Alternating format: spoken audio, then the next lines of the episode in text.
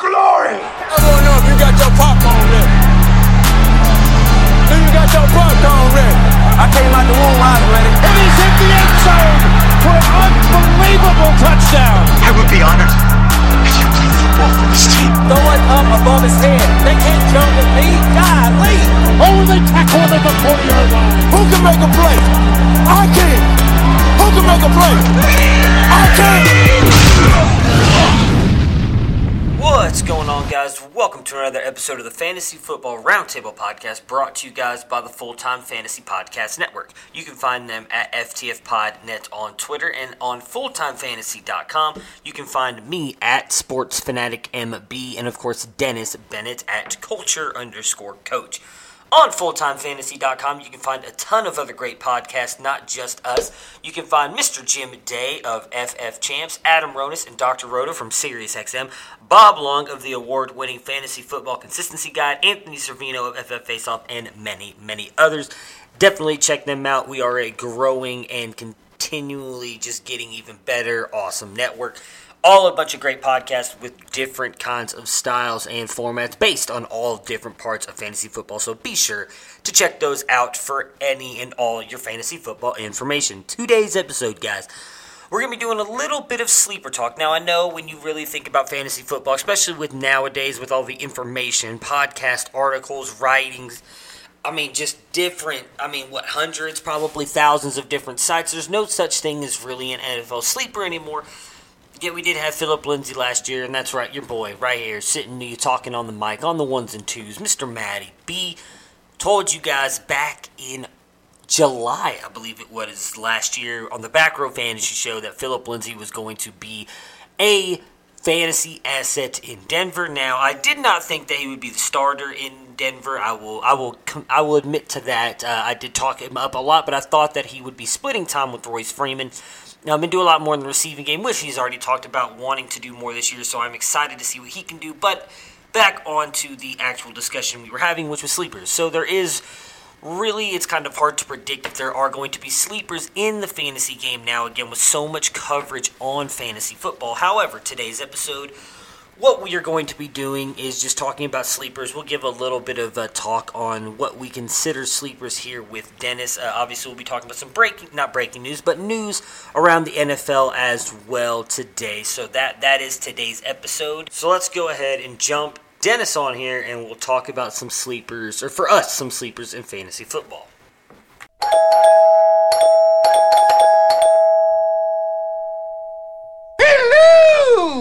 What's going on, Dennis? How was your weekend? Oh, my weekend was filled with tiling the floor and having to go work my real job. I got to tell you, I'm sore enough today that I think I would have rather worked my real job than tiled the floor. yeah, I saw the uh, I saw the picture uh, that you posted up on Twitter. Looked very good. I, I, did agree with Jared. the The picture was a little tilted. So, but hey, you know, to each their own. I, I hope that. Uh, I hope that you like it. I think you responded back with something like "you are tilted" or something. I can't remember, but yeah, yeah. it looked very well, I, or looked good. I was tilted. Yep. Yeah, it did look awesome. Gentlemen, welcome to Las Vegas. As uh, we've been mentioning here in the past couple episodes, we just want to remind you guys that we will be at the Fantasy Football World Championships from September 5th through 8th. Uh, we will be recording live from Radio Row. We'll be recording the podcast and doing some live stuff on Twitter from the Radio Row, the FFWC in Las Vegas at the Palms Resort on September 6th and 7th. Remember, what happens in Vegas stays in Vegas. Ah. Except for herpes. That shit'll come back with you. Some guys just can't handle Vegas. So hope, hopefully, we will see you guys maybe there, or at least you guys will be tuning into the Twitter show. We'll be taking some live questions and might see if we can't get any other, you know, famous fantasy football people in the industry who might be there as well to jump on the show with us as, as all that stuff will kind of be coming together while we're there. So we are both excited about that. With that being said, let's jump into the the news and the NFL news that has happened over the past couple days. Ball back and there actually be real news coming out. Oh, I know. Oh. We, we survived the dead period, and now we are finally able to talk about the actual NFL, and it's it's going to continue like that for throughout through what what do we got through February? So it's oh, it's so glad I'm so glad it's back. It's it's it's been rough. I'll, I'll admit that. Ladies and gentlemen, can I please have your attention? I've just been handed an urgent and horrifying news story. And I need all of you to stop what you're doing and listen. All right, so for the starters on the breaking news that happened, I believe sometime Friday afternoon, Tyreek Hill is not getting suspended. I think that is uh, a pretty big deal for fantasy. Everybody was thinking he was going to get at least a four game suspension, I would think. At least that was a lot of the talk. Uh, anybody who's looked into the NFL the NFL policies, there are stuff in there for uh, verbal and emotional abuse. A lot of people thinking what he said on the phone call, myself included, was verbal and emotional abuse with him telling her that she should be scared of him as well. Um, obviously, we saw Jimmy Smith got suspended. I believe it was last year, four games for something like that, where he came at his girlfriend and emotionally abused her. Didn't actually put his hands on her, but things that he said and did to her. Uh, he got a four-game suspension. Um, a lot of talk about it today, obviously, um, the fact that the NFL just could not prove anything. Uh, they obviously had the tape, um, but that was it. Uh, his girlfriend, which I cannot remember what her name is, uh, refused to cooperate with the NFL. Apparently, all of her friends and family refused to cooperate with the NFL. So it was pretty much his side uh, against nothing. It was pretty much what he said is what the NFL had to go with. So in that part of it, I somewhat understand why they didn't suspend him. Yet I think again, and I hate having this. It seems like we have these discussions every year. I know me and you have had this discussion multiple times now. Um, I think the NFL got this one wrong. Uh, I'll, I'll, just jump on my my I guess high horse really quick on this about it, and then we can leave it alone after obviously we get your your thoughts on it as well. I think they should have at least suspended him for four games if the you know the the NFLPA wanted to come back and fight that ruling and get it reduced. Fine, good on them. That's what they're supposed to do. They are the NFLPA for that reason. Let the courts overturn it. I think again the NFL and Roger Goodell ends up with egg on his face for this. I mean, they suspended. Take the Ohio State Buckeye bias out of it because I know some people will say this when I say it. They suspended Zeke for six games for much less and, and with a less credible witness, uh, as she had text and exchanges that pretty much went completely against what she said did happen because she was just trying to get money from Zeke. Uh, we had police reports on that saying that Zeke did nothing wrong, and yet they said just based on circumstantial evidence and what they saw and read, they suspended Zeke for six games. Uh, you heard Tyreek Hill threaten his girlfriend, and yet got nothing. So uh, I think they really messed it up here. I honestly can't believe that he didn't get anything, but moving past that point for fantasy, I think that changes nothing for him anybody that have been in best ball, dynasty startups, anything like that that have gotten him in the fourth to sixth, seventh, eighth round, where he's been going this past summer, I guess good on you because you just got a top five to ten wide receiver now. That late in the draft, if you bought low on him, your your your your your move paid off. Uh, you did get lucky on that. I don't think this affects anybody. Um, Ricky Wilson, one of our listeners, sent me a question wanting to know if he thought this affected anybody in the Chiefs offense. So I want to touch on that with you after the fact. Uh, I just kind of want to get do you have any more thoughts or opinions on the whole suspension thing for Tyreek Hill? You know, w- we know what has been reported in the news. Yeah. We know what has been leaked to the press. So, from what we've seen, we can say that uh, Zeke's uh, ex was a less credible witness, but we don't know that. We only know that that's what it looks like to us. True. So I'm not defending uh, what may or may not have happened because I don't know. Yeah. It doesn't seem like, based on things that he's admitted to doing, that Tyreek Hill is a, a fine, upstanding young man uh, in the words of the uh, five man electric band. So he is uh, he's probably quite the piece of shit human being. That being said, we don't know what his defense was and what he put out in his defense. It was apparently pretty good. Yeah. That's really all we can surmise. It's it's really easy and convenient to go, "Oh, the NFL and Roger Goodell suck." But, you know, Goodell's a lawyer, and I'm sure he approaches things from a lawyerly perspective when looking at this. And not all cases are equal, even when they may on the surface seem similar. So, yeah, it's kind of crap that from what it looks like to us, he, he should have been suspended, but he wasn't. And so, you know, I'm not here to moralize when it comes to fantasy football. If you don't want to own him on your team, then don't. You know, it's it's like gay marriage. If you don't want to get gay married, don't. Yeah. Well, the one thing I'll say, and I don't want to drag this on because I've seen a lot of it today, is that something that the players have complained about for the past couple years, and that they gave Roger Goodell all the power. And I, I do understand what you're saying, and him being a lawyer and Tyreek Hill defense again. It, it almost. I would think it almost doesn't matter how good his defense was because, again, he was arguing against himself. Nobody else came to the other side of the argument. So the NFL only had his side of the story, pretty much. So it is hard. It is hard to prove that he did something wrong if he's the only one there. Because I imagine he didn't show up there and say, "Oh yeah, I broke the kid's arm." No, he probably said exactly what the uh, fiance said after the fact, and that she did it. So if she's saying that, and that's the only reason they're coming after Tyreek Hill, it is going to be hard to. The one thing I'll say on that, and that maybe maybe I am being a little too harsh on Roger Goodell. That I, I'm fine if that's the way people want to look at it. Well, but he makes himself into a clown punching bag. So that is true. However, the the one thing I'll say it goes back to what I was just saying with him having all the power is regardless he could have at least suspended him for four games in my opinion because that is the that is the limit that they they kind of made with the whole Jimmy Smith thing. And then again if, if the NFLPA wanted to fight it and it gets reduced I still think Roger De- Roger Goodell comes out looking good because then everybody looks at it well no the NFLPA fought it and won because it, it doesn't matter what Roger Goodell thinks at that point it goes to a separate judge so if they fought it and win, and then they reduce the suspension, at least everybody's like, well, good on Roger Goodell for at least trying to get him four game suspension. Doesn't matter what happens after that because he has no control over it.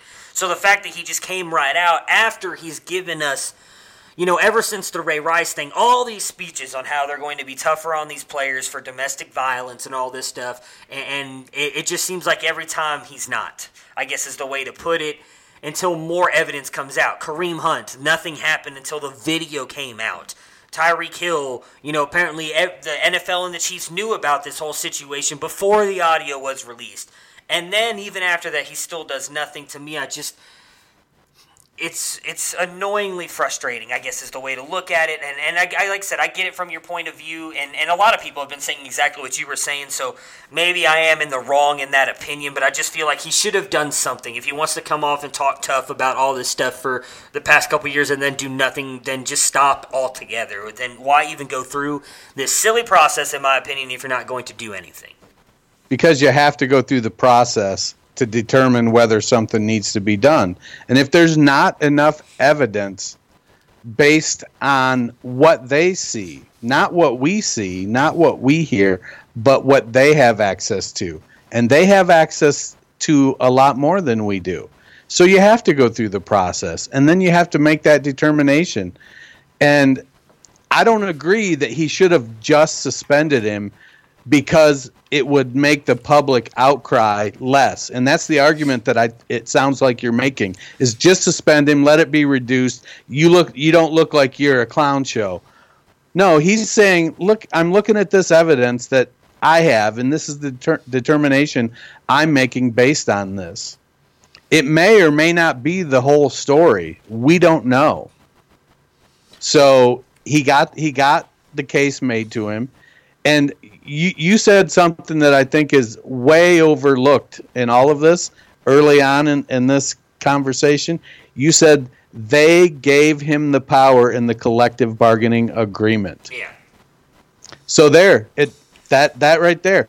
He has to make his decision based on the collective bargaining agreement, what that contract is, what evidence is proposed or, or presented, and, and that's what he did. We may not like it. I, I, I would have preferred for uh, Hill to be suspended, maybe even booted from the league, because this seems like a legitimate issue based on his prior history of choking this girl when she was pregnant. That has been proven in the past that he's committed domestic violence. So that being said, you know when you it, you can't really compare it to Zeke's issue because the, the girl it, with Zeke was trying to get money. That's what it seemed like. She there were texts that she had sent to friends stating stuff to that effect. In this situation, there's a child and this girl may not be cooperating to preserve her ability to get money. Yeah. Right or wrong, you know, that could very, very well be an issue. You know, if I want to collect child support, do I want to collect it from somebody making 850 at the local Citgo or do I want to collect it from somebody who's making 125 million a year or on a, a contract? Oh god, that's such a horrible way to look at it. But I get what you're saying. I don't. You I know, don't disagree. Well, no, no, we're cynical anymore. Everybody is a cynic. I agree. You no, know, no, I agree we see you. so much bullshit going on, and it's easy to look at every scenario and go lowest common denominator on it. I, I agree with you that that's likely what's happening, and it, it, I think we even talked about it when this happened. That that's the likely scenario because when all this audio came out, and she talked about how he was the one who injured their son, and then all of a sudden it seemed like, oh well, now Tyreek Hill is not even. They, all the talk was he wasn't going to be in the league anymore, and then her position completely reversed. So I understand that it, it's it probably had something to do with the money. Um, something you you touched on there. Uh, that I do want to talk about. That is the most important part. Is that the kid is okay? Obviously, we haven't even brought him up yet until right then when you did. Uh, that that is all. In all honesty, the most important part of this whole story is that the kid is is going to be okay. Um, he, you know, I don't know if if Tyreek Hill and his girlfriend are fit parents or not. I've never seen them. Don't know.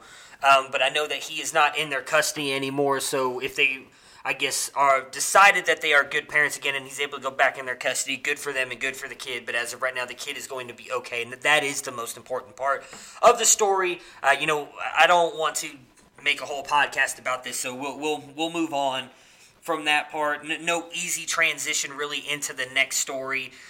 Um, but so Jarvis Landry was asked about the Duke Johnson controversy over the past couple weeks with what um, with what he had given in the interview when the Browns camp first opened up to the Baker Mayfield's rebuttal, which kind of got a lot of talk in, in the NFL and around it with the way he handled it and not going after people's money kind of talk. Um, Jarvis did come out and say that it isn't a distraction at all and, and it won't be uh, for the Browns year. I just wanted to bring that up as, as Landry being one of the leaders of the team addressing that because I do think the fact that he has to address that is a little bit of a distraction. Uh, and this is a team that I think doesn't need any distractions right now because they've got enough on their plate. Add in the Odell Beckham story that dropped earlier today with GQ, where he just will not shut up about the New York Giants, which I'm going to be honest is starting to get a little annoying. Uh, in my opinion, as a, as a huge Browns fan and, and honestly a huge Odell Beckham fan, I think he really just needs to let the Giants go. He is not play for them anymore. He plays for the Browns. He really, I think personally, if he's asked about the Giants anymore in interviews, just needs to be like, hey, you know what? I play for the Browns now. I've talked enough about the Giants. I'm gonna, I'm just gonna stop talking about him because he, he almost sounds like a scorned lover. Um, and, and, like I said, in, in, my opinion, it's getting a little bit annoying. We are already almost into August, and you're still talking about the team that traded you. Uh, do you have any thoughts on the Duke Johnson or or the Odell uh, GQ article that came out today? Well, I, I didn't read the article. Um, I I agree that uh, with, with from Jarvis's perspective, it's not an issue because Jarvis has a deal. So for him, it's not an issue. Baker has a deal. OBJ has a deal. You know, Duke wants a deal, and it's you know the old unwritten rule: you don't talk about other people's money. Well, and Baker broke that unwritten rule. Duke has a deal. Well, he remember he got paid last year. He signed for I think three more years or two more years with well, this he, season. Yeah, but he want he, he he's he's he wants out. His playing time is diminished, yeah, yeah, yeah. and so he wants out. You know, he, he knows he's not going to get another deal if he kind of rides the pine here in Cleveland. He's not going to get another deal of any consequence. But so he he he's not. I don't think Duke is trying to force his way out by being a pain in the ass, but I think he's just stating matter of factly, uh, hey, I, I want to go somewhere where where I'm appreciated enough to that I'm going to get playing time. Honestly, though, I don't think Duke is good enough that he's going to get that. Duke's an okay player. He's a, a good NFL player, but he's not, you know, a top tier back. He's not a second tier back. You know, he's a middle of the road receiving back. Uh, maybe above average receiver, but below average runner. Uh, and so he, he's going to, you know, have to fight for his opportunity. You know, should Baker have come out and, you, you know, I, I got to be honest, when, when you talk about OBJ and the Giants, we're going to hear about the Giants because OBJ, you know, if you thought he was going to change when he came to Cleveland, that was naive. No. Him and Baker are loudmouths. That's what we love about them. Yeah. They run their mouth and they back it up. So get used to it. It's gonna it's gonna be a, a you know, welcome. You know, sideshow Bob is in town, and that's what it's gonna be. We're just we're just gonna have to hope that they keep winning because if they don't, then it then that becomes a distraction. But they've got to start winning, and they're going to have to keep winning. If they don't, then you then it's going to get messy. But that's who they are, and that's what they do. Uh, OBJ is going to keep talking about the Giants because he is a Spurn lover. He he is upset. He I is he you know does he hate Cleveland? No, but Cleveland ain't New York City. Yeah, and true. you know the media market is substantially smaller. The nightlife is substantially smaller. You know he's gonna he's gonna get paid and he's gonna have a decent career here in Cleveland, but he's got to stay healthy uh, I I kind of understand the move by uh, by New York. You know they they're rebuilding and and uh, you know do you need a headache there? He, he's kind of the antithesis of Saquon Barkley. So move him out, build your team around Barkley. Now you've got a young quarterback that you were able to get. So you know they are who they are. OBJ and Baker are both kind of loudmouth guys it's only a distraction when you're losing. Yeah. Um, so, I mean, I didn't have any issues at all with what Baker said. Uh, I know we actually talked about it at the time that it happened. Um, again, I, I, get where some of the supposed NFL players and veterans are coming from. From I think it was Mike Silver who reported it. Um, you know, Mike Silver is, is notably someone who does not like Cleveland at all and talks a lot of crap about Cleveland. Uh, so a lot of people are talking about how that might not be a true story. It did get a lot of steam. I, you know, I don't know. I was I'm not in the Browns locker room. I don't know if that did or didn't happen. I could see it happening because there is kind of a you know, one of the unwritten rules of the NFL. You don't talk about a player and their money. Uh, I agree with you. I don't think anything Baker said was against that. Duke's already been paid, and now he wants out. And from everything I heard, because I listened to the interview, Baker pretty much said, if you don't want to get on this train, then get out of here because we don't want you here. That's not saying anything about his money or his contract. He's saying, hey, dude, like, you already got paid. You're under contract. Just get with the program. I'm sorry that you don't get to play. You're not as good as Nick Chubb and Kareem Hunt. And it's not. It's not like he was saying something that's not true. He isn't. And we've already talked about this many times. We, we talked about it with the fantasy uh, football uh, under guys. I don't want to give away necessarily our takes on there because those episodes haven't released yet, but definitely check out that episode when it does because uh, we kind of both give our takes on what we think is going to happen with Duke and the Browns. Um, and as for the OBJ thing, I, I, I do get what you're saying, and he is a loudmouth. I did not expect him to change at all when he came to Cleveland, but we have seen him kind of hold back a little bit on the press conferences and everything, especially after the whole uh, field goal the the kicking net thing crap that happened a couple years ago, whenever that was. Um, and even last year, for the most part, up until the interview with Josina Anderson, and I don't remember who the rapper was that was with him and why they were even there interviewing with him, but he really hadn't given or said anything controversial up until that point. My only point is, I get. I completely get him being upset about being traded away from New York City because you're right. Cleveland is not New York City. Um, I, I agree with stuff the Baker has said. I think he's going to be loved more in Cleveland than he was in New York City, just based by well, the way the fans are going to treat him and everything, regardless of how good they are. They're going to love him because of the show he'll put on.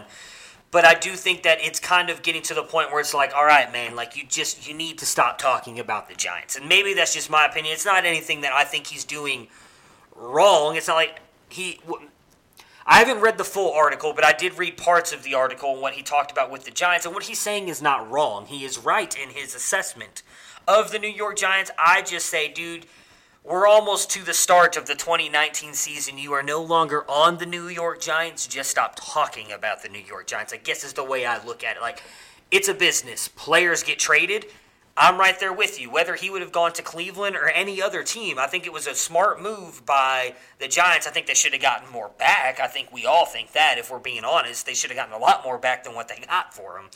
But it was a smart business move for them because he is a headache, and they probably don't want to build around him because they have Saquon. You can get wide receivers in other drafts and stuff like that. So I get the move. I just think he needs to stop talking about him.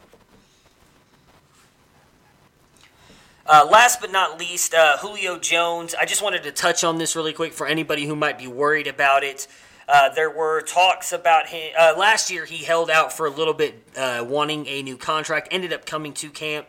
He has come out and said that he is not going to hold out or anything. He will be in camp for the season and, and start the season, even though there is no new deal in place. Uh, the Atlanta Falcons front office has, I guess, almost assured him that some kind of deal will be given to him at some point in time this year, but they wanted to take care of a couple of their defensive players before they got to him, but he is next on the list. So no worries there about him holding out of camp. Um, do you want to touch on the Zeke news really quick before we finally get into what this episode's supposed to be about, um, with him possibly holding out from camp if he doesn't get a new deal? Yeah, I, you know, first Julio. Julio has shown that uh, he's probably, if he is going to hold out, uh, you're probably not going to know about it until the day it happens. He's going to let the team know what's going on. Here's where I'm at. I need you to take care of this. And if they say we can't, or if they make a good faith gesture that hey, we can get to it at this point, you know, then Julio's Julio's going to show up and play. Uh, Zeke Zeke's not going to hold out. Um, he can't honestly. If he holds out, he has to report by what is it, August sixth or something like that. Yeah. Uh, if he doesn't report, his contract tolls. He loses a year towards free agency, so it doesn't serve him any purpose to hold out. He doesn't. He, he doesn't save his body or shorten the length of his time in Dallas because his contract just tolls. So uh, he's not holding out this year. He's threatening to be a pain in the ass, basically and you know he's uh, honestly he's probably the, the, third on the totem pole behind Dak and Amari because running backs have a shorter shelf life. They're more dispensable, uh, they're disposable, and you know he's not going to get what he wants. I, I, I don't think he'll probably get franchise tagged. He's probably the one next year that's most likely uh, to be franchise tagged. Yeah you know, because he's going to get 250 carries, 275, 300 carries, uh, and you know it's the position that that takes the beating. So he'll break down sooner. So they're not going to invest long term. You know, for whatever it's worth, that's just not what teams do. You, you know, offensive linemen and defensive linemen, you know, spend all their time beating on each other, but you can play offensive line for 15 years at a high level. You, very rare is a running back playing at a high level for 15 years. Yeah, um, yeah, I don't think he's going to hold out for the entire year like Le'Veon Bell is, but he is threatening to skip all of camp and possibly miss some games. Uh, you know, we dealt with this with Le'Veon last year. I believe he's got to come back by like week 10 or something like that, which I do think if he does do any kind of holdout like that, it, it's going to affect the Dallas Cowboys because I think they are obviously a. I mean, I would I would think it's fair to say ten times better team with Zeke on the field than when he's not. I mean, I like Mike Weber. Uh, I'll, I'll, be honest, I don't know much about Tony Pollard, uh, but I don't see either one of those guys being able to do what Zeke can, even behind an offensive line as good as that offensive line is. Um, I, I, and I don't disagree though with what you're saying on Zeke. He likely, uh, unfortunately, is the third best. I mean, if it were me again, taking my bias out of it, I would pay him. It would be hard to. I don't know if you could find a way to make him a deal that's less than Todd Gurley's. I would imagine he wants more. But I think out of those three, I would rather have him over Dak or Amari. I, I, I don't believe in either one of those players like I do Zeke. So that's just my opinion on that. But uh, I agree with you. Likely, it's not going to go down that route because they could draft a running back next year or the year after and try and get uh, and get close. Well, I shouldn't say close to the production, but find players or running backs that can try and produce as close to what Zeke is producing there for cheap because it's just going to keep the running back position is going to keep churning out more players every single year, just what we get from college and everything going into the NFL. Yeah, I, I agree. It's it's a, a unfortunate thing that while the position provides a lot of value on the field, um, because of the lack of longevity at it, it's it's a difficult position to invest in. Yeah.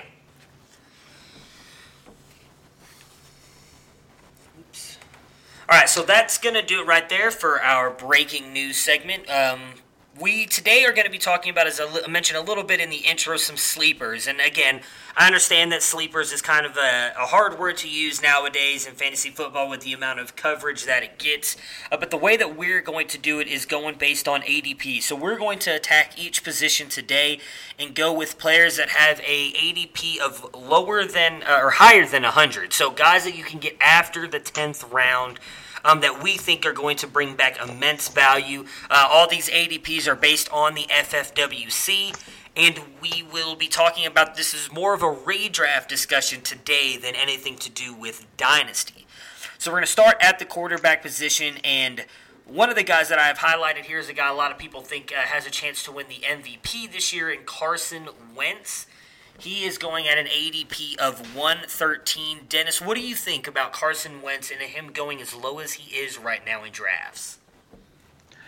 Well, he it may seem low at 113, but he's going as quarterback 7. So, I don't know if it, it's low from the overall draft standpoint, so that's a one quarterback format I, I, it's probably fairly appropriately valued. If you look at, you know, the big four quarterbacks, you've got uh, what uh, Mahomes, Luck, uh, Baker or Watson, Rodgers, Baker is probably the fifth. Yeah. Uh, uh, Matt Ryan, who doesn't no. seem to get any respect. Well, Matt Ryan. So really quick, Matt Ryan is going as the sixth drafted, but he's actually as an ADP of 92. Because I was looking at him possibly putting him on the list, but then I wanted to do everything, everybody that has a ADP lower of 100. But yes, the top five quarterback going um, are Mahomes, Luck, Watson, Baker, and uh, and Rodgers. Those are the top five. So, is QB seven out of the you know, is that somebody you think could? What's it going to take for Wentz to move from QB seven to to the top five or top three? So I don't think he's that far off. So at one thirteen, um, I don't know if the, I, I don't know that I'd consider that to be a sleeper. Mm-hmm. Uh, I, it almost feels like he might be overvalued because, uh, you know, he, he relies a lot on Zach Ertz. Uh, he needs his wide receivers. You know, as much as I like Alshon Jeffery, um, you know, there's some inconsistency to his game, uh, and and then Wentz gets injured. So I don't know if he's a sleeper. He he may potentially be being drafted based on the ideal scenario that uh, J.J. Arcega-Whiteside will uh, produce early that Nelson Agholor will uh, hit again from the slot, that Jeffery will stay healthy, that uh, you know Miles Sanders and Darren Sproles will be good pass catchers, and that Zach Ertz will repeat his 900 target season from last year. So, you know, I, I, I might put Wentz uh, less a less of a sleeper and more of maybe a touch being overdrafted based on uh, projecting an ideal scenario for him. Gotcha. Yeah. So the reason I have him in the sleeper category is because a lot of the quarterbacks that are going later after the last guy I have on the list, which is Jared Goff at, at 145, Uh, a lot of the other guys I don't really want there. Like there, you know, you got Derek Carr at 162. Dak Prescott, I guess, is, is kind of interesting at 168. Sam Darnold at one. What did he? Ha- what was he at? 167. Um, you know, I guess if you're a believer in Lamar Jackson, Lamar Jackson at 154 is somewhat enticing. Uh, but he was one of the guys that is in that hundreds that I would rather have. Like I, I think I'd rather take a shot on Carson Wentz at 110 in the 10th round uh, because I do think he's someone who could possibly jump into that top five depending on how good the the Philly offense is this year. Yeah, I, I can see that, but I, I probably would go. I'm more inclined to go with Jared Goff, 30 picks later uh, because I, I like his uh, wide receiver core so much better, and he's shown that uh, he can he can sustain three very high level wide receivers. Uh, he, he had a he shit the bed in the Super Bowl, and I think that's what a lot of people remember, and a lot of people tend to say, well, he's a system quarterback but uh, honestly, they're all system quarterbacks. They're all playing in a system. Some just fit their systems better than others, and I think uh, Goff fits his system that Sean McVay has. So I, I think I'd rather go with Goff in, at 145 than Wentz at one 110 or 115 uh, for the value that I think I'm going to get. I think they're going to produce uh, pretty good numbers, uh, very similar numbers. Now, do I think Goff could end up uh, as a top five quarterback? I don't think he could end up top five. I think he could end up top 10, top eight, maybe. I think he might be able to reach eight. Whereas Wentz being drafted at quarterback seven, uh, for him to pay off, he's he's going to have to finish at three or four. Yeah, I mean, I, I don't disagree with you on that. Again, that's why I had uh, Goff on there because again, at 145, you know, the past two years he's produced as a top eight to 12 quarterback, so that that's a great value you can get for him there. Um, another guy I threw on there really quick, just I know you are not going to agree with this at all, uh, but it's Kyler Murray with an ADP of 121. He's a guy that I'm big on this year. Um, a guy that you could probably take a shot on. I would not take him as my QB one, but someone you might take as your QB two. Although he's going as a QB one, so likely you won't be able to get him as a QB two. Yeah, I'm. I I I'd have to be picking him pretty late to go with Kyler Murray. Uh, I'd rather be late to the game. Um, you know, I think he's being drafted at a position where uh, people are just expecting that he's going to throw the ball 50 times a game and rush for 100 yards a game. And uh, I don't, I don't, you know, I don't know if uh, uh, I see a scenario where that's realistic. It's at, at, at 121. He's that's what QB. But he's going QB eight, so he's going one, one, one quarterback. He's going behind Wentz and in front of Russell Wilson. So, you know, I I think I'd rather have Russell Wilson. Yeah, I kind of knew you you would go with Russell there. Now, I don't think Russ is going to have near the passing volume, uh, but I do think Russ is a much more efficient passer, and Russ doesn't run as much as he used to. So the I, I suppose as I talk my way through this, then there is a chance that Kyler Murray could finish up there. But I, I would rather I, you know, my dad was used to always say, you know, I'm from Missouri, you got to show me. Because I don't know if you know that, but Missouri's state motto is that they're the show me state. I did not know that. So he he was not from Missouri uh, my dad, anyways. So he, uh, but but Murray at, at 121, I'm just not. I'm not. I don't want to take the risk there. I got you. Fair enough. All right, let's move on to the running backs. So the running backs, I think, are going to spur a little bit more of an interesting discussion than the quarterbacks. Uh, I think running back is a lot deeper than people realize. Uh, you know, everybody wants to talk about that top tier with uh, Zeke, Barkley, McCaffrey, David Johnson, and uh, who am I missing? Is it Gurley? Do you consider? I don't consider Gurley up in that top tier. So Am I missing somebody? Is, is it just those four? Mixon. Well, Mixon, but Mixon's a guy you can get later. I was trying to think if, if it was the top five, but no, I guess everybody does kind of want to be in those top four picks. So outside of those guys, I think there's a small drop off when you get to guys like Mixon and Gurley. And then the drop off after that, I think that tier is huge. That kind of like tier three of, of running backs. And I think there's a couple of those guys that can kind of come into that territory right here that we're going to talk about. All guys that have a chance to finish as RB2s. I'm going to start with, again, the guy who's getting drafted the highest, which is Nyheim Hines with the Colts. Uh, with an ADP of 112. So, again, a guy who finished as a high end RB2 last year. Granted, he did have Marlon Mack out a lot of the year. Uh, Marlon Mack did have a couple of good games in that run, though. Um, and when he did, Nyheim Hines did not produce very well. But when Marlon Mack was kind of limited a little bit, Nyheim Hines stepped up big time, especially in the receiving game. Your thoughts on Nyheim Hines and, and drafting him that late to possibly finish as an RB2 again in 2019? Well, Hines is going as RB forty five right now. Yeah. And so that's certainly a bargain. Uh, I, I think he established himself as a, a nice satellite back, and paired with Marlon Mack, there's uh, a good opportunity.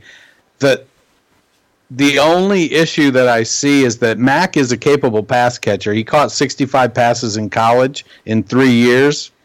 Um, he's not as good a pass catcher as Hines, but Hines is. Uh, I think Mack is a, is a better pass catcher than I, than Hines is uh, a better ball carrier. So that what that does is it gives you scheme versatility without having to change your personnel. Uh, what was it? Did Hines last year he had like 53 or 63 receptions. Uh, so he, he had a really good year. I do think that uh, he can equal that He had 63. 63 receptions. So I do he can come in around a, around that uh, probably fairly comfortably. Uh, I I feel like uh, with a healthy Marlon Mack and a healthy Jack Doyle, adding Parris Campbell, Devin Funchess, so the Chiefs are going to be a very explosive team. And being able to get playmakers on the field and uh, in play is what Frank Reich is is going to do. So that being said, uh, I, I still think he's in line to get you know 55 to 65 receptions.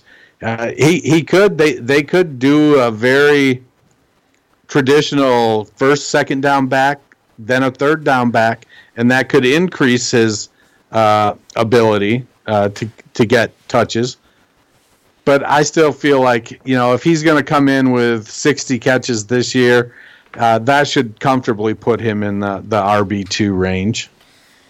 Yes. So last year he finished his RB 28 in PPR scoring with uh, with 155 points, uh, uh, an average of 10.3 points a year. Uh, as you were just touching or talking about, he got 63 receptions last year. Um, I do think the rushing might go down a little bit. He had 85 rushes for, for 314 yards. But, I mean, all in all, he had a decent season. I, I do agree with you. It's all going to depend on how they decide to use him and Marlon Mack. Uh, but, again, as an, I believe you just said he was going as RB 42 or 45? Uh, 45. At RB 45, I'm taking it because I do not think there's Yeah. 45 better backs than him in the NFL. Um, so I, I would take that in a heartbeat, especially again, you're looking at the back half of the 10th round, early 11th round draft pick for a guy that you could probably plug in your flex spot more weeks than not without even a question about it. Again, he averaged just 10. He averaged 10.3 points a, a week last year. Now, I, I do, like I said earlier, there were weeks that when Marlon Mack was the guy, Nyheim Hines did not put up that many points, and, and you are going to have that. But again, when you're taking a guy who has a chance to finish as high as, even if he finishes what he did last year, RB28, that, that's a high end RB3, you're getting him in the flex spot, and again, he's being drafted as the 45th running back off the board. You're almost getting him at double his value. So, so give me Nyheim Hines all day. Again, a guy that you can get really late for, for some reason. I don't know if it's just the the belief in Marlon Mack or what's going on there that's driving his price down, but uh, I, I would take him in a heartbeat there. Uh, the next running back I want to talk about is, is one of the guys that you are very high on, and a guy who, again, had a, a decent year last year, surprisingly. I think a lot of people would be surprised to find out where he finished, and that's Peyton Barber. You can get him at uh, pick 129 in most drafts, which, again, is, is a little bit ridiculous to me. So, in fantasy last year, Peyton Barber finished, um, oh man, where did he go? I just had him up here as RB30. So two spots behind Nyheim Hines with 142 points on the year, a 9.5 average. So you're looking at right now, he's going right now the the the ADP has changed on him. We were talking about this earlier in the season how Ronald Jones was way ahead of him. He has now jumped back over Ronald Jones again, but still you're getting a possible starting running back at pick 139, so that's over, you know, 20 picks behind what Nyheim Hines was going. So if he was going at RB 45, I'd imagine Peyton is probably going around or 45, you're talking about probably somewhere around RB 50ish and you can get the starting running back in Tampa Bay, uh, give, give me him all day long too. Because even though I'm not a Peyton Barber believer, if you can get a starting running back in any position, I'm sorry, any position in any on any team that late in the draft, mid mid eleventh, end of the or the start of the twelfth round, uh, give me that all day long because there's an easy chance that he shoots up into that RB two territory. Yeah, at, at running back 51 on the ADP that I printed off today is where Barber's coming in at. And, you know, that's a fantastic value. Um, if, and this is the, this is the, the big thing, if, if they don't bring somebody in, you know, there's, there's a lot of talk, uh, there's a lot of belief that LeSean McCoy isn't going to stick in Buffalo, that, uh, you know, they're going to move on from him. And I, I think that's, uh, a reasonable expectation. Um, but if they just outright cut him, does he end up? Does he go? You know, I hear a lot of people talking about him going to Kansas City and reuniting with Andy Reid. Uh, those are clearly people that don't believe in Damien Williams. And while I'm not necessarily a, necessarily a believer in Damien Williams, uh, I I also don't know that uh, Shady McCoy is uh, any better than Damien Williams at this point in McCoy's career. Um, but if McCoy was to land in Tampa, you know, I I don't know that that's uh, that's not going to be a good thing for Peyton Barber. If they if Barber goes into the season as the starter, uh, then I think that he's uh, he has the potential to really pay off. At running back 51, if he finishes at running back 30 again, uh, you know, uh, Arians likes to throw the ball to his running back, and we know Ronald Jones isn't going to be able to catch it. Uh, so that'll be Barber. Uh, Barber will get, get some catch some uh, excuse me make get some carries. He as the starting running back. He's a capable running back. He's not going to make a lot of plays on his own, but if they can give him a little bit of running room, he's going to get you four or five yards. Uh, Bruce Anderson is there. We'll, we'll see what happens. You know, the, my only caveat is so much. There's so much time between now and the start of the season that Bar- Barber looks like he's uh, in the lead fairly comfortably right now. But so much can change between now and uh, opening day. Uh, when you're just a guy, and, and Barber is just a guy. I was I was substantially higher on him last year mm-hmm. than I am this year, um, but he just you know he didn't really deliver last year.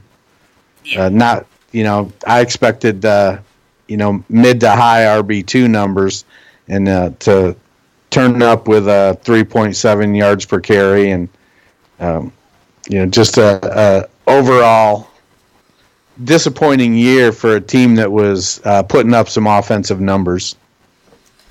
But at RB fifty one, pick one twenty nine, that that's a value. Oh yeah. All right, so the next two players we're going to talk about are both rookies coming into this year. Uh, one of them I'm significantly higher on than the other, but I do like both of them. The first one is is Justice Hill, uh, the kid out of Oklahoma State that went to the Baltimore Ravens. Um, again, obviously hasn't put up any kind of NFL work. He is a rookie. Uh, but I do want to kind of just touch on his stats in his sophomore year at college, uh, where he it was the last time that he was fully healthy. Uh, so he had 268 carries for 1,467 yards. Uh, with 15 touchdowns, 31 catches for 190 yards and a touchdown. He's obviously not likely going to beat out Mark Ingram to rush the ball a lot, and that's fine. That's not necessarily his game. He is a phenomenal pass catcher. He can run the ball, but he is a bit uh, a little bit slider frame, right around 5'10", 200 pounds. But he's a guy that I think is going to be the second fiddle to Mark Ingram. Again, we, we've talked about it before do not go crazy when I say that he is going to be, I think, the Ravens' Alvin Kamara to Mark Ingram like he was uh, in New Orleans. He is not Alvin Kamara, people. He, he is not going to be that explosive. But I do think if they use him that way, he is going to be a very viable fantasy asset. I could see him finishing in the high end RB3 category, possibly low end RB2, but I think that is asking a lot of him uh, and that Ravens offense. However, with the way that Lamar Jackson has been, we could see them lean heavier on the run game to possibly not allow Lamar to run as much as he does. Uh, so I'm really high on Justice Hill, and again, as a as a guy you can get at 135 in drafts, I think that is a steal for a guy with his upside. You know, he has upside. I'll give you that because he's young and hasn't had a chance to to show anything. Um, that offense is is such a work in progress while Lamar Jackson tries to figure out how to be an NFL quarterback that I I'm just not I, I'm just not I'm not buying into Justice Hill. I think that Mark Ingram is going to get the lion's share of the work on the ground, and Ingram is a capable pass catcher. But uh, the guy that I'm quietly stashing wherever I can right now is Kenneth Dixon. Dixon is was a great receiving back in college, and he's got the size to run the ball. Uh, he ran the ball really well in college, and uh, I think he's he's like.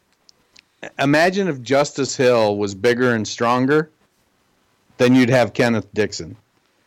Yeah. Now Dixon can't seem to stay healthy, so there's there's that fly in the ointment. Um, but Dixon is is a was a good back when he was younger, when he was in college and healthy. Uh, so we'll see what happens. Is Hill worth a shot? Could could he produce? Uh, honestly, it, it's one of those things with rookie running backs. It's all about opportunity, and right now, I don't know that I see uh, the opportunity if Ingram stays healthy. I think if Ingram stays healthy, Dixon is, or excuse me, uh, uh, Hill is going to just simply be an occasional change of pace guy because I think Ingram has the tools to be a three down back. He's shown that he can catch the ball. Uh, he's clearly a powerful running back. So, to me, that sort of leaves uh, everybody else there picking up scraps. But again, if Ingram ends up getting injured, then then it's up for grabs. You know, Gus Edwards is Ingram's backup, and Edwards can't catch the ball. So then, if it goes to a, a, a duo or a running back by committee, then it, all bets are off, and Hill could easily end up being the guy with the most touches. Yeah, you can count me out on the Kenneth Dixon business. I don't, uh, I don't believe in him one bit. I agree with what you're saying. He's he's obviously an immensely talented back. I remember when he came out. Um, obviously, a lot of people were very uh, high on him, but I just think with the suspensions and the injuries, I, I would I, would rather take a shot on a guy with, with the upside of Hill uh, than what you can get with Dixon. However, Dixon's going up much later than Hill as well. I don't even have his ADP on here, so he's likely a guy you could get at the end of your draft or possibly even off the waiver wire. Uh, so not a bad grab if that's the route that you guys want to go either, because if he does end up getting the role that I think Hill will get, you're obviously going to get him for a steal as well. Uh, the next rookie I wanted to talk about was Devin Singletary. Um, uh, he had uh, he's going at 142 right now in drafts. Um, a little bit of an underrated prospect, I think. Um, I think mostly based on his combine performance, he kind of fell down draft boards because he did not produce very well. Um, but again, in, in, college, averaging right around six yards a carry, uh, was really good in the receiving game up until his junior year, his last year, but 26 pass catches. Uh, 19 in 2017, average 7.8 yards a catch on that. Um, you know, just a great runner of the football. Is in Buffalo now, um, and something that you touched on earlier with LeSean McCoy. We've been talking about, I think, it feels like for months now that neither one of us thinks LeSean McCoy is long for Buffalo. We, we both think he is going to get cut. So, again, you have a shot of getting the starting running back for the Buffalo Bills at 142, or at least someone who's going to be a leader in that timeshare, I think, with Frank Gore. Because uh, I just don't think Frank Gore uh, as much as he has proved all of us wrong and Father Time wrong so far, I don't think that he can hold up and be the lead back over a 16 game season. Uh, so the chance to get the starting running back in Buffalo that late in drafts, I think, is a, is a steal as well. Yeah, I like I I like Singletary a lot. Um, you know, he, he did take a hit with the combine. Uh, he he ran slow, and I don't think he really improved it a whole lot uh, at his pro day. But he was super productive in college, and he has really good vision. Um, and and while he may not be have long speed fast, he's fairly quick with his feet. So you know he he can get away from uh, contact pretty easily, and I think that's what's really helped him to put up some of those gaudy numbers in college. Uh, earlier in his college career, he caught the ball more, but he ended up uh, trying to remember his because his backup was was drafted, I think, as well.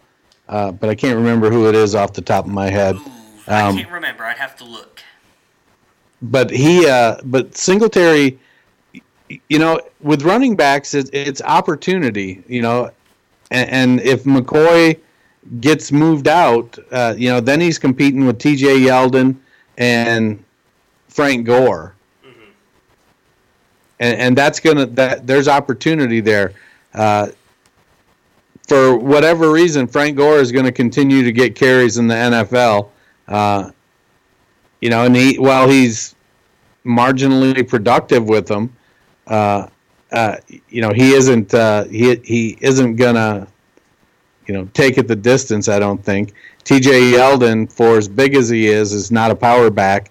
He's a good receiving back. I think he's shown that, you know, TJ Yeldon has kind of turned turned into that veteran backup quarterback of running backs. Mm-hmm. He's a guy you want to have on your team because if something happens to your starter, he's not going to lose the game by making stupid plays.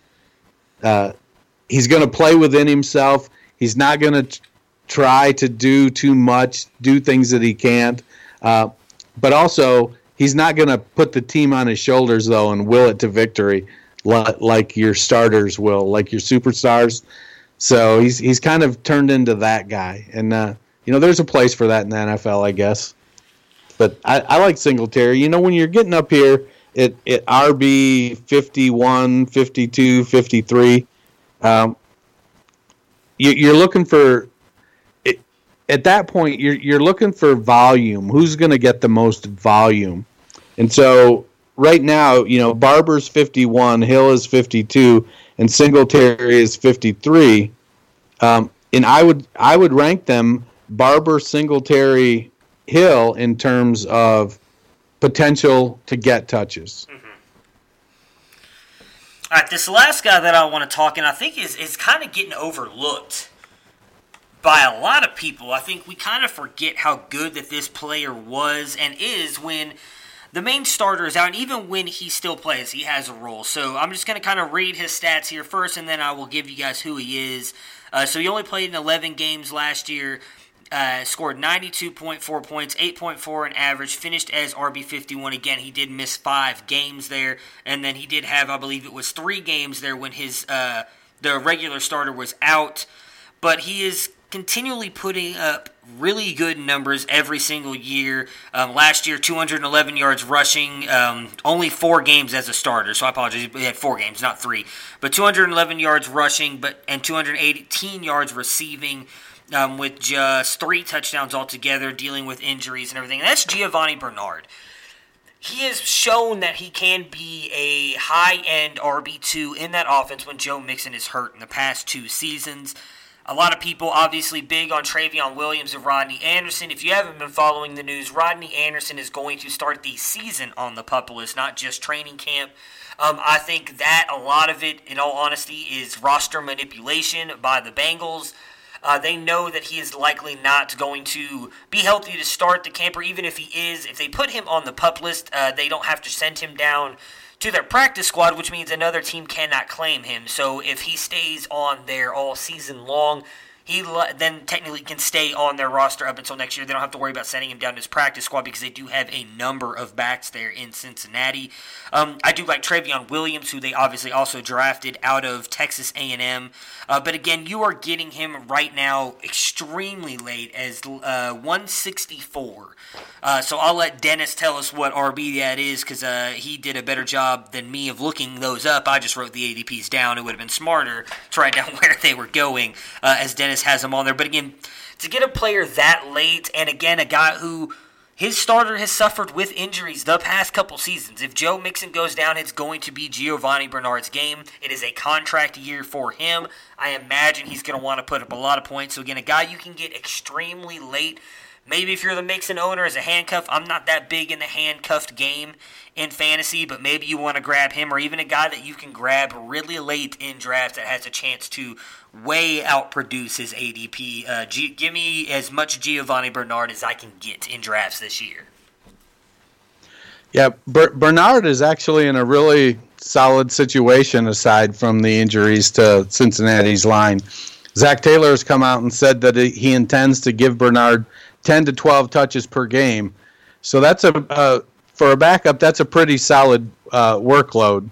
And uh, if he can get, you know, if he's getting five carries and five receptions, you're looking at, you know, potentially 60 to 70 yards per game.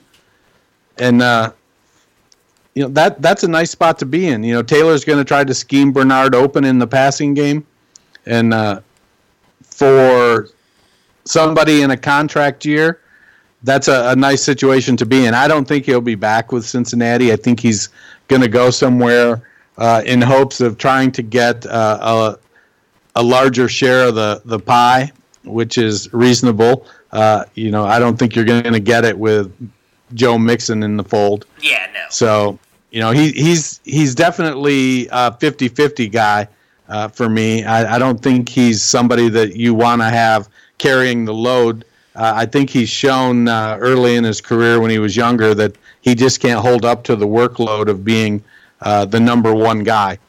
Uh, but he he's uh, he, he's got a good game. Uh, he's somebody that can, you know, he can make the plays in the running game. He's a good running back. He just doesn't hold up when he carries the ball a lot. So if he's getting, you know, four, five, six carries a game, catching four or five, six passes. Uh, you, you, know, if he averages eight or ten yards of uh, reception with you know five yards of carry, that's a that's a good good volume with yardage, and he, he has the ability to put up a big play. So I, I like Bernard at, at running back sixty. You know, he's definitely going to be a flex worthy guy. Yeah, I, I, absolutely. I, I don't know why I was having so much trouble saying absolutely. Moving on to the wide receivers, one of mine, and I believe a guy you are very high on as well, DaeSean Hamilton of the Denver Broncos. He is uh, the highest uh, on this list, at least, of the ADP guys that I pulled out of here. Still, though, going at 122, which I think is extremely low for the guy who's likely going to be the number two in that offense. So don't let this number right here fool you. He finishes 109 in wide receivers last year with 56.4 points, uh, just averaged 5.6 points a week, uh, only really played in 10 games. However, he only started five games last year. And in that time, he got all over throughout the entire year 45 targets, 30 receptions, 243 yards, 8.1 average, two touchdowns. That's a catch percentage of 66.7, which is outstanding. That was with Case Keenum as quarterback, folks. That that's not Joe Flacco. I mean, we can say what we want about Joe Flacco. He is a better quarterback than Case Keenum. I think we can all give him that. You now have a completely different coaching staff coming in there. Likely them going to be leaning on him and Courtland Sutton a ton. The fact that he is going that late, I think, is a little bit crazy. I, I give me every share of DaeSean Hamilton that I can find. I own him in a lot of dynasty leagues, and I am excited to see the breakout that he has this year. I don't think he makes it up into that wide receiver two category, but I do think he has a chance to be like a middle to low end three. So if you're in a deeper league with a cu- couple flexes, I think he'd be a perfect throw in there. Uh, but he's definitely a guy you can draft late and then be a plug and play wide receiver, especially in good matchups. Yeah, uh, where do you go here? Going at wide receiver 54, so that's a wide receiver five. Yeah. Um, I, I think he's going to step into that. Uh, oh, what the hell is his name that was injured last year? Emmanuel Sanders or, or Emmanuel Sanders. Okay. Boy, it just completely escaped me. Oh, he's he's a natural fit for that Emmanuel Sanders role, and then Sutton is going to step into the uh, uh, Demaryius Thomas, Thomas yeah. role. Sanders is is looking good coming back from the uh, uh torn Achilles, mm-hmm. but at 32 years old, 31 years old, uh, with a mid-season Achilles injury, I, I, I am skeptical at best that Sanders is going to be able to uh, really um, contribute a lot this year. So Hamilton is going to have a real strong opportunity. I was just, uh, you know, I, I, didn't mark what uh, wide receiver that Sutton was going at. Sutton is going as uh, eight, has an ADP of 75, mm-hmm. which is uh, let's see,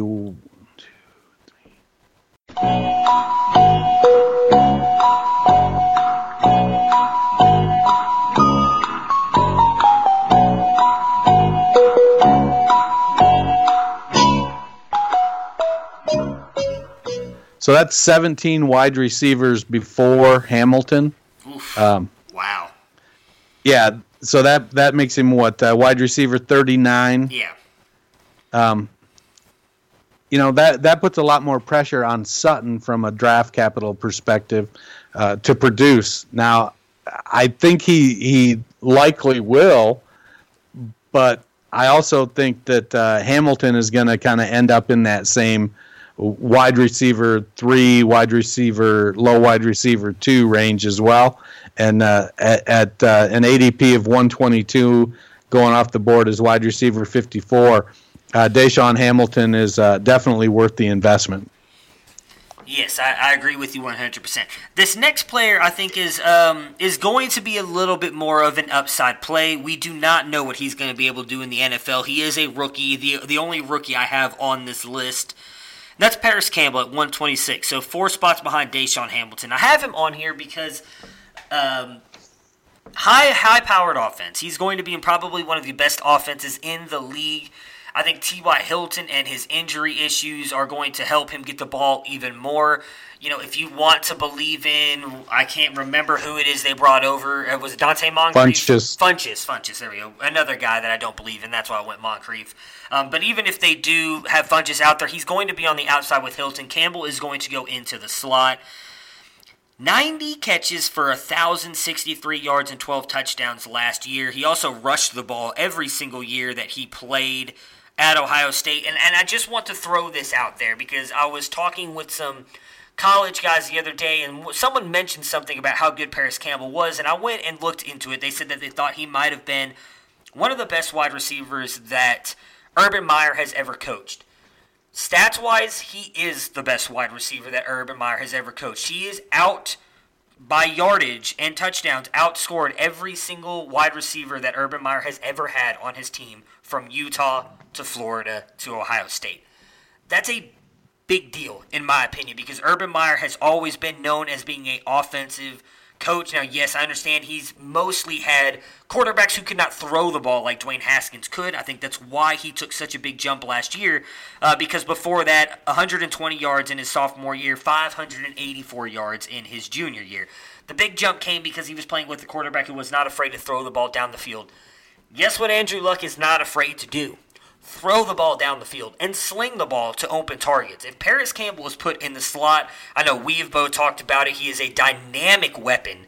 Uh, and, and one thing that the Colts have already come out and said, a lot of people, including I think both of us, uh, you know, because we are both Ohio State fans, we watched every Ohio State game, and we said it. It looks like his route tree is a little bit limited because that's what Urban Meyer had him, had him run. The Colts have already come out and say we were wrong because they said the same thing. No, this guy can run every single route in the route tree. He he knows what he's doing. He he is studied and he knows what he's doing. We were wrong in him being limited in his route tree. If that is true, and that's not just camp talk, that came out earlier in the preseason when they were allowed to all come into camp. Parris Campbell, I think, has a chance to be a huge weapon, not just in Dynasty, but in redrafts, and an amazing offense. And maybe I, I could be dead wrong on this, as we, we have seen throughout the years, wide rookie wide receivers do not always produce. So this could be a huge stab in the dark, but I'm going to take it based purely on the what I what I'm thinking is a huge upside he has in this offense with the weapon he is and the offense that he is in. You know, I'm as big a Parris Campbell fan as anybody, uh, and he's going off the board at wide receiver 57, uh, overall uh, 126. So that's what that's almost C 48. That's end of the it's low wide receiver 5 mm-hmm. and, and, and I think that's where you have to take him yeah. uh, if you want him. But I, I'm I have I'm a little bit skeptical. There's a, a lot of mouths to feed in uh, Indianapolis, and while that offense is going to be uh, highly productive, you know where is he on the pecking or pecking order chart? You know he's definitely after T.Y. Hilton. Uh, he's going to be after Ebron. He's going to be after Doyle. He's he's likely going to be after Funchess. Um, possibly after Nyheim Hines. So now you're talking he's so he's going to be in that fifth or sixth slot. At best case scenario, he's going to start the season as the fifth or sixth man on the totem pole, and then he's going to have to work his way up, and up to where fourth, you know, third. He's he's definitely not going to be above Hines. Uh, he's probably not going to be above uh, the Doyle Ebron combination. Um, or he's definitely not going to be above Hilton was the first one I, I meant, not Hines. Um, so you know, third or fourth in the pecking order is is probably his max this year, and it's likely going to take some time for him to ascend to that position. So, uh, do I think he'll out- outperform wide receiver fifty seven? Yeah, I, I I feel like he will, but do I think he's going to be top 36? Uh, I don't think he's going to move that high. So, uh, it, it, he's going to he, he'll have some boom games, and then he's going to have some bus games, and uh, so for me, I'm probably not going to get many shares of him mm-hmm. Uh, in, in redraft just because I'm probably not going to be willing to to spend that capital on him there.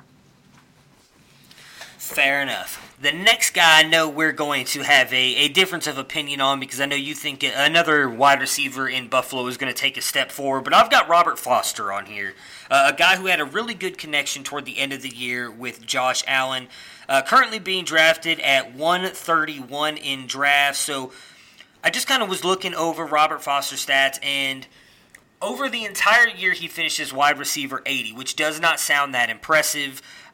But if you go back and look at his stats from when he actually started starting games back in week 6 through week 14 before he got injured, 82 points, 13.7 a week jumped him all the way up to wide receiver 44 on the year. Now, again, not that impressive, but he's a guy that you can get late. Again, we were just talking about Parris Campbell was going in the late 50s. So he's going at least, what was that? What did I just say? 131. So five picks after that. So he's going likely in the 60s. So again, a wide, low end wide receiver five is what you're drafting him as. A guy I think you could easily outproduce that. Again, if you believe in Zay Jones, which I have a feeling is who Dennis is going to talk about here uh, with the Buffalo wide receivers, he's actually going even later. I didn't pull up his ADP, but I know it's at least 10 spots below Foster, if I remember correctly. Uh, so, but either one of these guys, whether you're a Foster believer or a Zay Jones believer, to be able to get these guys as low end wide receiver fives in drafts, both of which I think will outproduce those ADPs um, are steals for me, and both who have a chance to be the number ones in Buffalo. If you, I, I think it's going to be Foster. If you think it's going to be Zay Jones, one of those guys is going to be the one. One of them is likely going to be the two. Uh, Josh Allen has to throw the ball to somebody, uh, so I think that those two guys really have a good shot to outproduce their ADPs this year. Yeah, the you know it's it's hard to figure out exactly how Buffalo is gonna shake out. Um,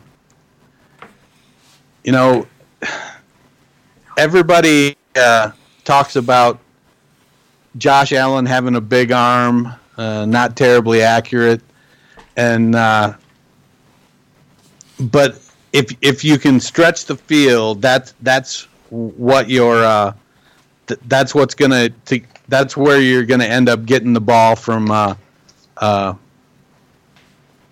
from Allen, and uh, Zo- Jones has been kind of pigeonholed as a as a possession guy, but he ran a four four five forty uh, at the combine, so he doesn't lack speed.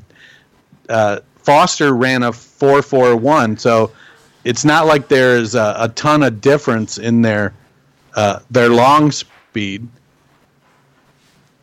Uh, let's see. Foster had a 4.2 uh, short shuttle.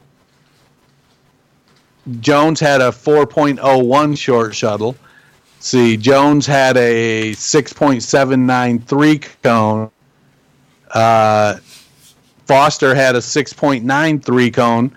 So it would all kind of point to uh, Jones being uh, the better athlete. Um, but Jones is going at 183 versus Foster at 131. Yeah. And I, you know, that's, you know, I'll pick, I'll take Jones 50 picks later. You know, I do. I think it, it, I, I got to be honest. Any of them, Jones, Foster, John Brown, Cole Beasley, Duke Williams, any one of them could lead that team in receiving. Yeah. Yeah, that, that is the frustrating part about Buffalo. I agree with you there um, because we, we don't know. I think that's one of the teams that we really are going to have to pay attention to when it comes to camp time and preseason and everything going on because there's just so so many different varieties and different ways that they could go, not just in the wide uh, the the receiving game, but at tight end and in the running game too. Although they've really been talking of Dawson Knox at tight end, so maybe maybe he's going to be the go there.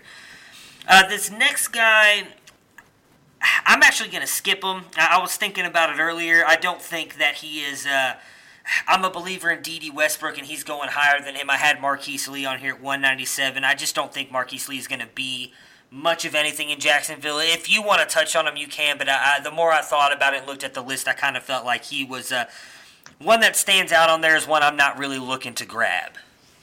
Nah, we can skip him. Works for me. The next guy, I'm not sure where you're going to go with this. Uh, I don't know if you'll agree with me or not. I, have talked about it a lot, wrote an article for Dynasty Nerds about it. Um, is Antonio Callaway. So he's going at 198. Again, uh, if you guys want to look up, go to Dynasty Nerds. Uh, I had a huge article about him on just the difference in his game from where he was in the second half of the season when Freddie Kitchens was the quarterback, or quarterback, the, the head coach and offensive coordinator, compared to when Hue Jackson was there. He was a completely different wide receiver. Uh, his stats and everything alone, you could tell he had been working on catching the ball. Maybe it was just more comfortability with Baker there and the better play calling, uh, but he completely turned his catch percentage around, went from almost 50% to up to 66% catch rate in the second half of the season. I think he has a real shot at being the number two in Cleveland over Jarvis Landry. Uh, and again, he's a guy that you can get extremely late um, at 198, so right out, right outside the 200 in a draft, which is just ridiculous because he he has extreme amounts of talent. And I, I know a lot of people's argument against him is that well, they only have one ball. But the argument I have against that is Baker Mayfield is not someone who's going to throw the ball to one player. He's going to throw it to the player that gets open, um, and that that's that'll be the last thing I reference is again in that article. Uh, I talk about how likely Antonio Callaway is going to be getting the weakest matchup against that secondary every single week because he's going to benefit playing opposite of Odell and Jarvis Landry. Um, the last thing I know Dennis has, has brought up, and he's not wrong when they go to two wide receiver sets. Antonio Callaway will be on the bench, but I think his production when he is out on the field is going to outproduce the times that he's on the bench. Uh, so he's a guy again I'll take toward the end of my draft every single time because you will be able to get him at the in the the last couple rounds of a draft or possibly even off the waiver wire heap, uh, depending on how deep your draft is. Yeah, Callaway is definitely going to be a flex-worthy player. I, I, I buy into your theory that uh, he's going to be playing against the third best defensive back on whatever opposing team uh, they're playing.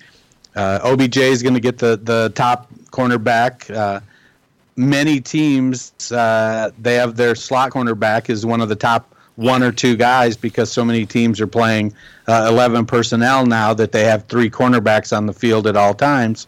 And that nickel guy uh, is matched up against the second best guy on the on the receiving corps uh, because they're moving him into the slot. Uh, so if, if I've got Callaway matched up against the third best cornerback, that's a beautiful matchup that can be exploited. Uh, and and that leaves him uh, in a position to definitely outperform his wide receiver 77 uh, draft capital. Uh, that's that's oh, just man. that's super super low. You know, I was big on Callaway last year, and, and I got to be honest, I was I was looking so forward to a breakout year this year. Uh, you know, I still think he, he, can can break out and have a, a good year. Uh, it just would have been so much nicer to not have to to have uh, OBJ on the other side gobbling up targets. Yeah, you know, true. I don't think ba- Baker doesn't force the ball anywhere, um, but he's definitely. I think he definitely understands that uh, when you have a talent like OBJ, that you you you know you're going to need to take some chances and and let him make the play whether he's open or not. So that's that is going to affect the target distribution maybe a little more than we want to admit. Um, but you know, Callaway is going to benefit from playing against the the weaker defensive player. Yeah, so the last guy that I have here on my list is Quincy Enunwa. He is going outside the top 200 uh, with a pick of 207. Again, a, a very productive player in his time with Josh. Uh, it was Josh McCown that was there uh, uh, before. Um, my goodness, why did I just forget his name? Sam Darnold.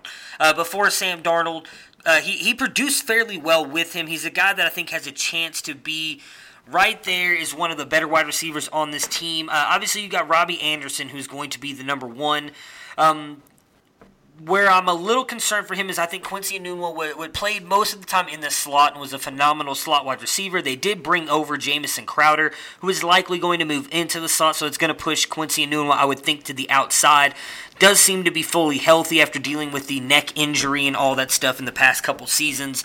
Uh, but a guy that I think I would take a real shot on um, in an offense and in a team that is uprising again at 207. I mean, Callaway was going at 198, and you said he was wide receiver 77, so I would assume Anun was right around 80.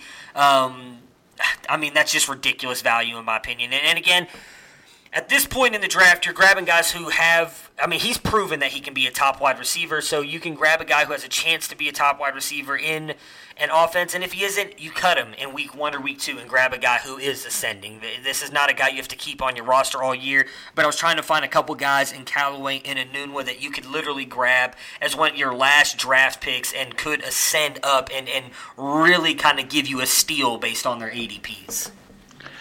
Yeah, that's. I think that the the fly in the ointment for Enunwa is going to be Jamison Crowder. Yeah. Um, Enunwa is going to be. I think he's going to start the season as that second outside receiver. Um, but he also did pretty well in the slot last year when he was healthy too. So if uh, Crowder is healthy, then uh, you know then that takes sort of takes away opportunity share for Enunwa because um, Anderson is the more dynamic outside receiver of the two. Uh, Enunwa is a, a, a good receiver, but I just don't know with with Adam Gase's offense. It's going to be hard to decipher starting the year. Uh, how how is the target distribution going to break down? Mm-hmm. You know, because you also have Lev Bell there, who's going to yeah. be uh, fighting for targets as well. And as somebody who's so adept at catching the ball out of the backfield, uh, that could very well uh, siphon targets from somewhere. Um, so Anun was as good a dice roll as you're going to find at 207. I mean, he's going as wide receiver 80, and, and if you if you uh, you know, I certainly he's going around guys like Maurice Harris. Uh, you know, pro, you know Cole Beasley's going at 216. I, I could see taking Beasley over Enunwa, uh-huh. but Randall Cobb is going just before him. David Moore. You know, I, I don't necessarily like either one of those. Uh, over Enunwa. AJ Brown is a rookie, and I think there's going to definitely be some uh, struggle in in that offense uh, as they try to pound the ball in Tennessee. Taylor Gabriel in Chicago, I think he's going to be pushed down the totem pole. So uh, Enunwa has as is as good a dice roll as you're going to find uh, that late in the draft.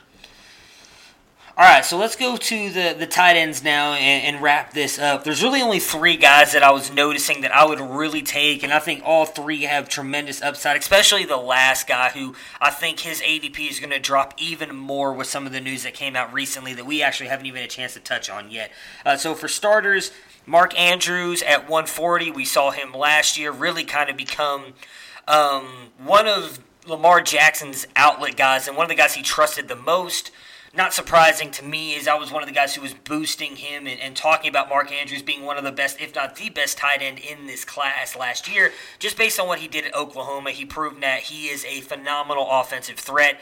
Um, you know, I think it's fair, not a not a fair comparison to make because I think Noah Fant, Fant is uh, better than him, but I would almost say the comparisons between Andrews and Hayden Hurst last year are very comparable to Hockenson and Fant this year, in that Hockenson went before Fant and was by far the more complete tight end because he can block and produce offensively. Uh, and we saw that in the draft prior where Hayden Hurst went before Mark Andrews. They actually went obviously to the same team in Baltimore.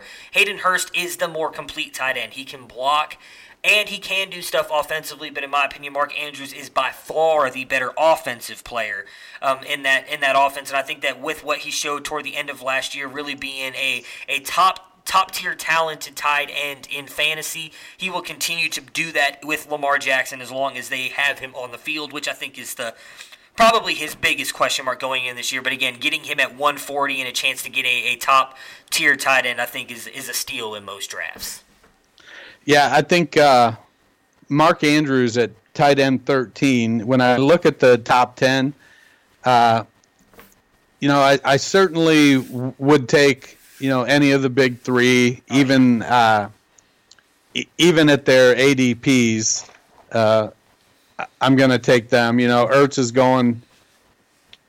You know, I, I, as I say that out loud, I'm probably going to pass on Ertz at 29 and probably on Kittle at 27. Uh-huh. Uh, unless it's a tight end premium league, I'm probably uh, I'm probably not gonna. I and that's just my style. Yeah. I don't invest in the tight end early. Um, so you got OJ Howard at 63. So that's in the uh, fifth round there, uh, sixth round actually, early sixth round. Um, and uh, Hunter Henry and Evan Engram uh, in, in the the late sixth, early seventh. But I'm gonna, you know, I'd take Mark Andrews over Eric Ebron, who's going at 93, tight end seven, or or Jared Cook at 95, tight end eight, and then David Njoku's going at overall 99, tight end nine. You know, somebody has to uh, lose in Cleveland, and I feel like it's going to be Njoku when it comes to the targets. I think he'll have some boom weeks. I think he's going to be relegated next season to a, a, a boom bust category, which is going to be very frustrating. At tight end 13, I think Andrews provides that top eight potential uh, on a team that's not going to throw the ball a ton. Uh, I, I think he's going to be, he, he's developed a chemistry already with uh, Lamar Jackson, and I think he's going to continue to build on that. Uh, he's a former wide receiver when he got to college, and, and we've seen uh, Baker Mayfield uh, as a mobile quarterback. Uh, Andrews kind of knows how to work with a quarterback like that, and I think that showed early last year when Jackson started playing. And and uh, it wouldn't surprise me at all if Andrews uh, led Baltimore in targets. Oh yeah, yeah, I agree with you 100% on that. That's uh, again one of the reasons why I'm pretty big on him, and, and it's someone you can get really late. Uh, next for me is Dallas Goedert in Philadelphia, so he's going at 80 an ADP of 148. I know you got Zach Ertz there, and he is obviously going to eat up a lot of the points. But Zach, uh, Zach Ertz, uh, Dallas Goedert finished with 84.7 points last year, 6.1 a week. Uh, finished as a tight end 21 last year. I think that that is going to shoot up. Philly will use a lot of two tight end sets. They used him a lot. They said that he's really progressed in the offense earlier in the camp this year, and he really kind of progressed as the season went on. I think he has a real shot, not, nowhere near going to take down Zach Ertz. Uh, I think we can all admit Zach Ertz is right there, as you were just talking about with Kelce and Kittle, as, as a, one of the best tight ends in the league. But I do think Goedert has that kind of red zone upside, touchdown upside, and he will get some work in the middle of the field as well. Um, and he showed last year in a couple of his runs that he is a, a, a YAC machine. Once he gets that ball, he is athletic enough to get the to, to get some yardage after the fact. So a guy that you can get a little bit later, I mean, that's probably you, you'll be able to tell us here in a minute. I'm guessing probably tied in 15 or 16.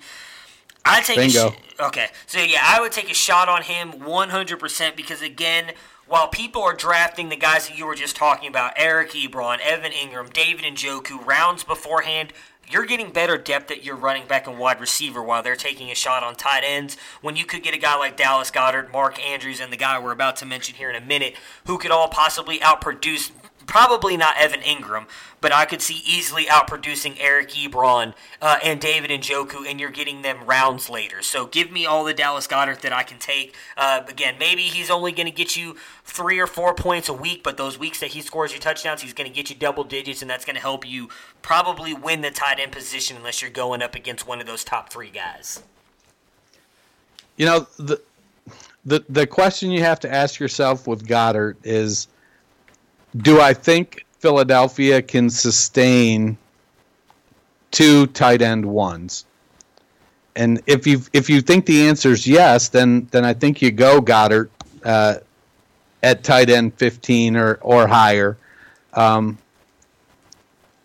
I don't think I, I, think when you look at the numbers at the end of the season, I could see Goedert uh, grading out as a scoring out as a tight end one but I think he's going to be kind of volatile, and and so that's so you have to pair him with somebody. And if it's not best ball, then you're trying to guess which week is he going to score the touchdown? Which week is he going to get the five receptions and the big play so he gets the yardage? Because Ertz is going to get the volume. And and so I, I think that it, it's one of those things you have to this is where I think uh, bringing Bob Long's consistency guide into the mix uh, is is going to really be uh, the way you're going to have to look at it. Is Goedert going to score as a tight end one?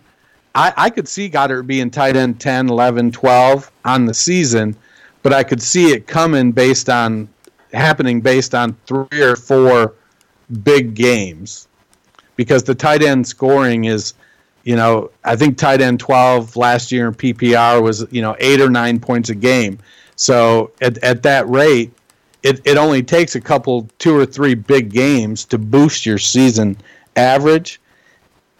So I'm probably not going to go for Goedert at that in this area because I'm I want somebody I because I'm probably going to draft uh, Mark Andrews, you know, eight picks sooner because I feel like Andrews will get the consistent volume that Goedert won't. So that's kind of where I come in. I, I like Goedert as a talent. Right, right. I just right, feel yeah. like Ertz is going to continue to siphon those targets.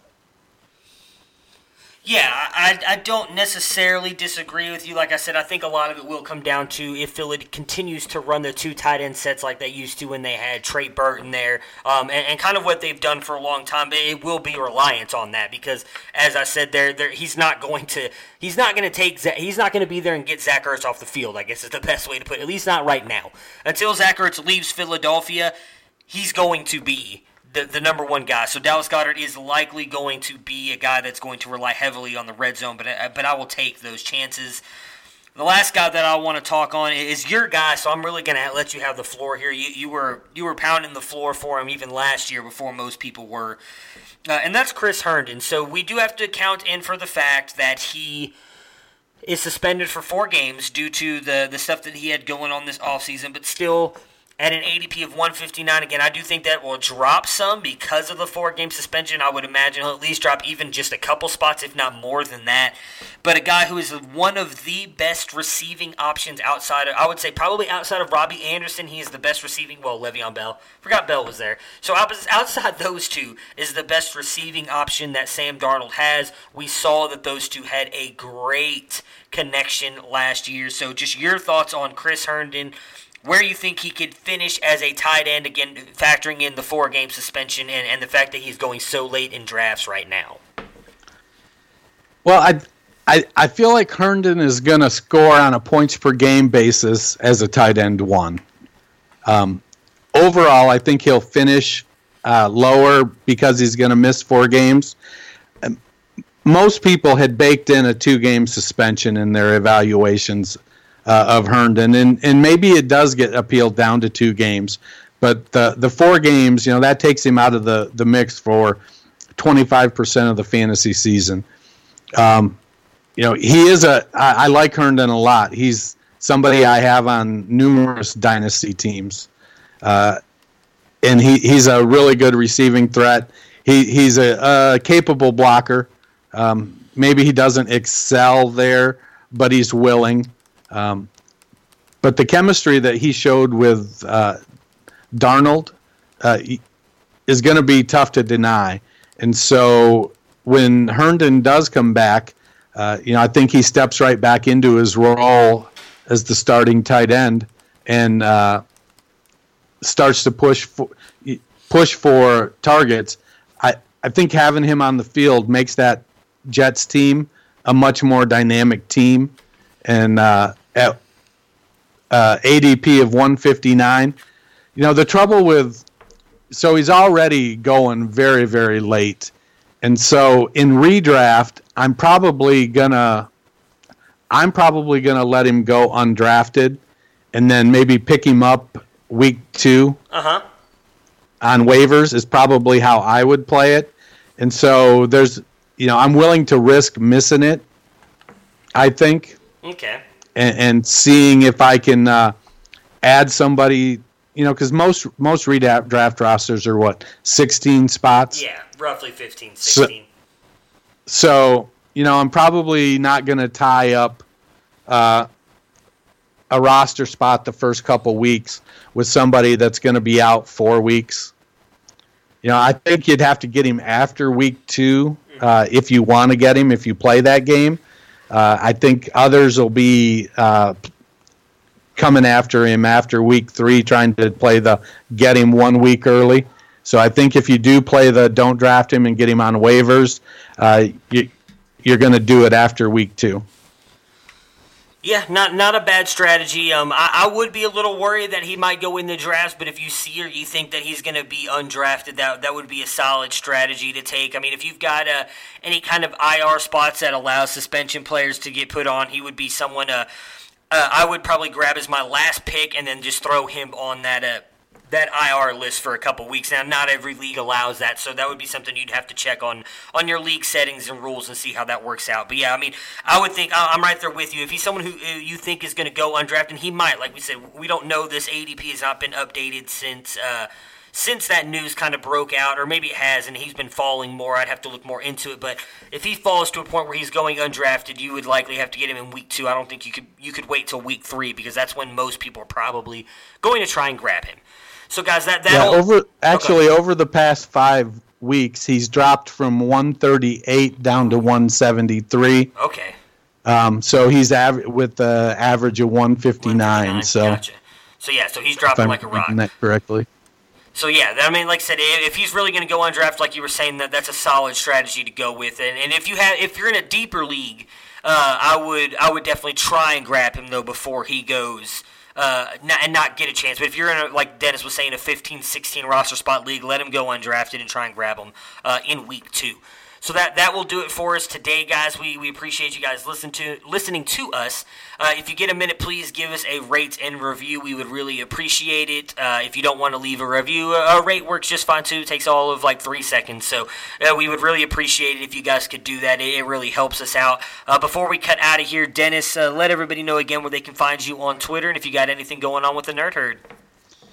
Well, they can find me uh, August 18th at the Midwest Fantasy Football Expo up in Canton, Ohio, at the Canton Cultural Arts Center. I'll be up there repping the uh, uh, Fantasy Football Roundtable. Lots of great things going on there. Uh, uh, Dynasty Nerds is going to be there. The Fantasy Footballers, Football Diehard, Bob Harris will be there. Uh, it's going to be quite a great time. You're going to have live podcasting going on uh, mock drafting, experts mock drafting. There will be panels, discussion panels. Uh, it's going to be a fantastic time. So uh, Matt's not going to be there because we decided we'd take him to Vegas instead. So yeah, I mean, uh, I, I, love Cleveland, Vegas, Canton, Vegas, Cleveland, you know, yeah, Ohio. yeah, it, is, it, is a, it was a really hard decision. I will say that, but Vegas ended up winning just barely by a smidge, by a smidge. Just by a nose, yeah. by a nose. Um, so I'll, I'll, be up there though on the 18th, shaking hands and kissing babies. Uh, feel free to stop by, say hi, spin the wheel of knowledge, and then uh, uh, you know I'm I'm doing more editing at Dynasty Nerds. We just released uh, rounds two and three of the uh, analytics team's uh, rookie mock draft that just came out. that's pretty cool. I've taken that that 10,000 word document and I've split it up into three three uh, three different articles so it's a little easier to consume. Uh, so more, more of my time has been taken up doing editing now that I'm the managing editor as opposed to writing, and that's a blast. I kind of dig it. It's uh, been a lot of fun. So we've added some new writers. Uh, we'll be releasing. Uh, uh, they've kind of announced it, but we'll, we'll be releasing some sort of welcome to the team uh, for all of them as they've come on board, so we can make sure everybody's getting their follows. Uh, you can find me on, on Twitter at culture underscore coach. Uh, reach out, ask me questions. I love to answer questions. Uh, feel free to DM me if you don't want to hear my stupid answer in public. Uh, that that'll be fine too. Yeah, and, uh, as I said earlier, you can find me at Sports Fanatic MB we really do appreciate you guys listening to us, and we will be back on Thursday with a new episode. So, Dennis, I look forward to talking to you again on Thursday. Have a great day. Right on. Prepare for glory! I want to know if you got your popcorn ready. Do you got your popcorn ready? I came out the womb, I was ready. And he's hit the end zone for an unbelievable touchdown. I would be honored Throw it up above his head. They can't jump with me. Golly. Oh, they tackle him at the 40-yard line. Who can make a play? I can. Who can make a play? I can.